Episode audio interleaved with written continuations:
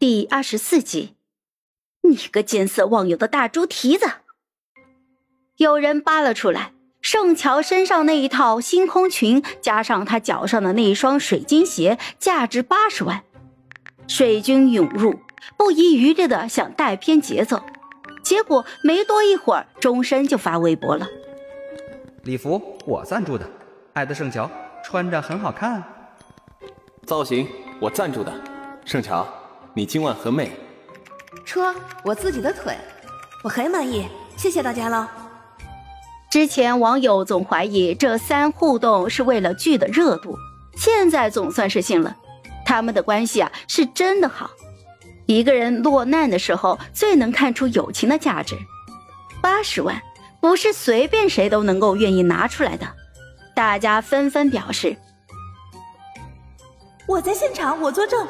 盛乔像个逃婚的公主，孤零零的走在街边寒风中，又美又可怜。以前怎么不觉得她这么好看呢？我是瞎了吗？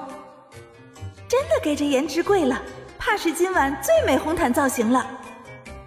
我宣布，从现在开始我就是她的颜粉了。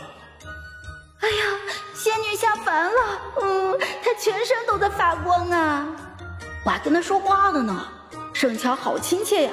一点明星架子都没有，他还让我应援加油，夸我家的灯牌做的好看。我本来是热巴家的，结果今晚拍的最多的图就是盛乔的了，真的是太美了。像魂穿的手腕那条丝带，咦，不说丝带还没注意呢，那是国内顶尖造型工作室 KZ 的设计作品呢，市面价七万。是涅槃的凤凰，我日！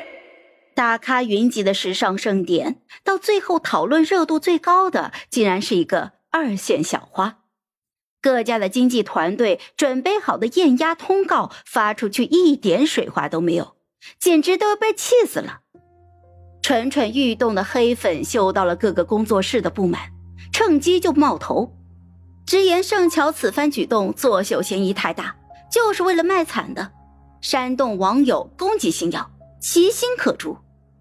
乔粉太少了，为他说话的路人也不想跟黑粉撕逼，逐渐就腻了。广场逐渐被黑粉占领了，正在吃夜宵的旺仔又进入了紧急的战斗。颁奖典礼结束，盛乔不等高美玲派来的人找他，自己就离开了。他压根儿就没有想去媒体采访区。解约生效之前说再多的话也是无用。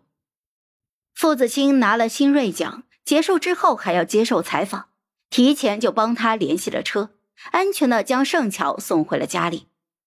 到家之后也不闲着，站姐代拍的图已经发了过来了，一百多张呢。盛乔把尾款给结了，打开了 PS 给自己修图。他之前已经养了一个微博小号，此时正式更名为“圣桥星空站”。开战之后，就将精修红毯图传了上去，搞了一个开战抽奖活动，抽十个人打五百的现金。试问谁不喜欢钱呢？